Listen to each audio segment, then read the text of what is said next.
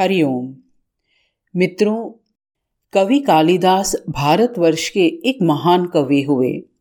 उनकी महान रचना मेघदूत आज भी अत्यंत प्रसिद्ध है। कहा जाता है कि एक बार कवि कालिदास को कुछ अभिमान हो गया और इसीलिए विद्या की देवी सरस्वती जी ने उनकी परीक्षा लेकर उनके अभिमान को भंग किया। वह प्रसंग कुछ इस प्रकार है। एक बार कालिदास को पड़ोसी राज्य में शास्त्रार्थ का निमंत्रण मिला।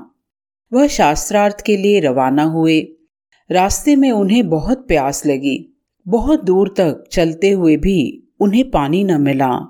प्यास से अत्यंत व्याकुल होकर उन्हें कुछ समय बाद एक कुआँ दिखाई पड़ा। कुएँ के पास एक झोपड़ी थी। झोपड़ी से एक बच्ची निकली। उसने कुएँ से पानी भरा और जाने लगी। कालिदास जी ने उससे पानी मांगा। उस बालिका ने उनका परिचय पूछा। कवि कालिदास को लगा कि शायद कोई उनके साथ मज़ाक कर रहा है। फिर भी वे बोले, बेटी, तुम छोटी हो। घर में कोई बड़ा हो तो उसे भेजो। बालिका बोली, नहीं, आप अपना नाम बताइए। थोड़ा सोचकर कालिदास बोले, मुझे नहीं पता। बालिका ने कहा, सच ही है। भूख और प्यास में इतनी शक्ति होती है कि बड़े से बड़े बलवान और विद्वान भी अपना नाम तक भूल जाते हैं। आपको तो सब याद रहना चाहिए। कालिदास फिर बोले, बेटी, मैं एक पथिक हूँ। बच्ची ने कहा, संसार में सिर्फ़ दो ही पथिक होते हैं। उन्हें जानते हैं तो उनका नाम बताइए। कालिदास ने फिर मना कर दिया। बच्ची बोली तो सुनिए बिना थके अपने गंतव्य तक जाने वाले ही पथिक होते हैं। और ऐसे पथिक दो ही हैं, एक चंद्रमा और दूसरा सूर्य। दोनों बिना थके चलते हैं। आप तो अभी ही थक गए। यह कहकर बालिका घर में चली गई। तभी अंदर से एक वृद्ध स्त्री निकली। वह भी कुएँ पर गई। कालिदास ने उससे भी पानी मांगा। मज़े की बात यह हुई कि उसने भी परिचय पूछा।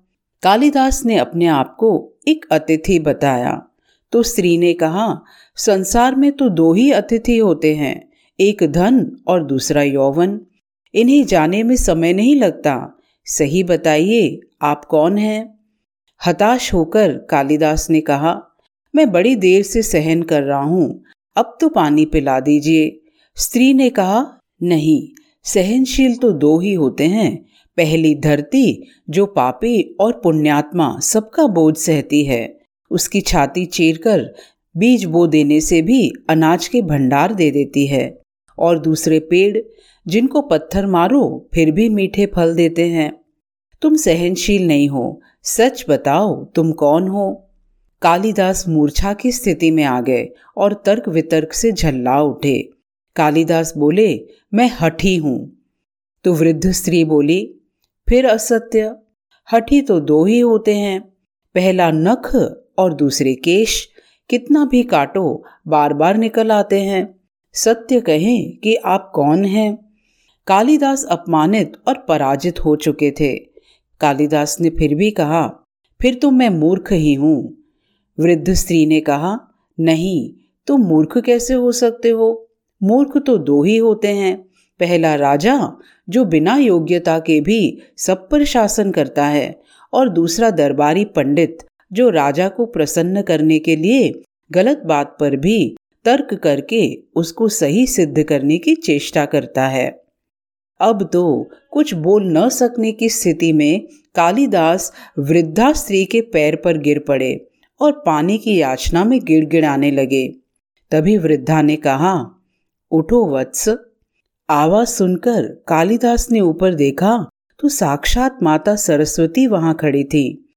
कालिदास पुनः नतमस्तक हो गए। तभी सरस्वती माँ ने कहा, शिक्षा से ज्ञान आता है, न कि अहंकार। और इतने विद्वान होकर ऐसा दिखाई पड़ रहा था कि तुम में कुछ अभिमान उत्पन्न हो गया था। तुमने शिक्षा के बल पर प्राप्त मान और प्रतिष्ठा को ही अपनी उपलब्धि मान लिया। और अहंकार कर बैठे। इसीलिए मुझे तुम्हारे चक्षु खोलने के लिए ये स्वांग रचना पड़ा। कालिदास को अपनी गलती समझ में आ गई और माता से क्षमा याचना करके विनम्रता से युक्त होकर पानी पीकर वे वहाँ से आगे चल पड़े। तो मित्रों, यह तो जग प्रसिद्ध है कि विद्वत्ता पर हमें कभी अभिमान नहीं करना चाहिए। अभिमान ही विद्वत्ता को नष्ट कर देता है। बल्कि सच्चाई तो यह है कि हम जितना ज्ञान प्राप्त करें, उतने हम विनम्र हों। जैसे पेड़ होते हैं, पेड़ों में जितने फल होते हैं, उतना ही पेड़ झुककर और विनम्र हो जाता है और अन्य की सेवा करता है। हमारा ज्ञान भी ऐसा हो कि जो हमारा कल्याण करे और अन्य का भी कल्याण करे। हरिओम।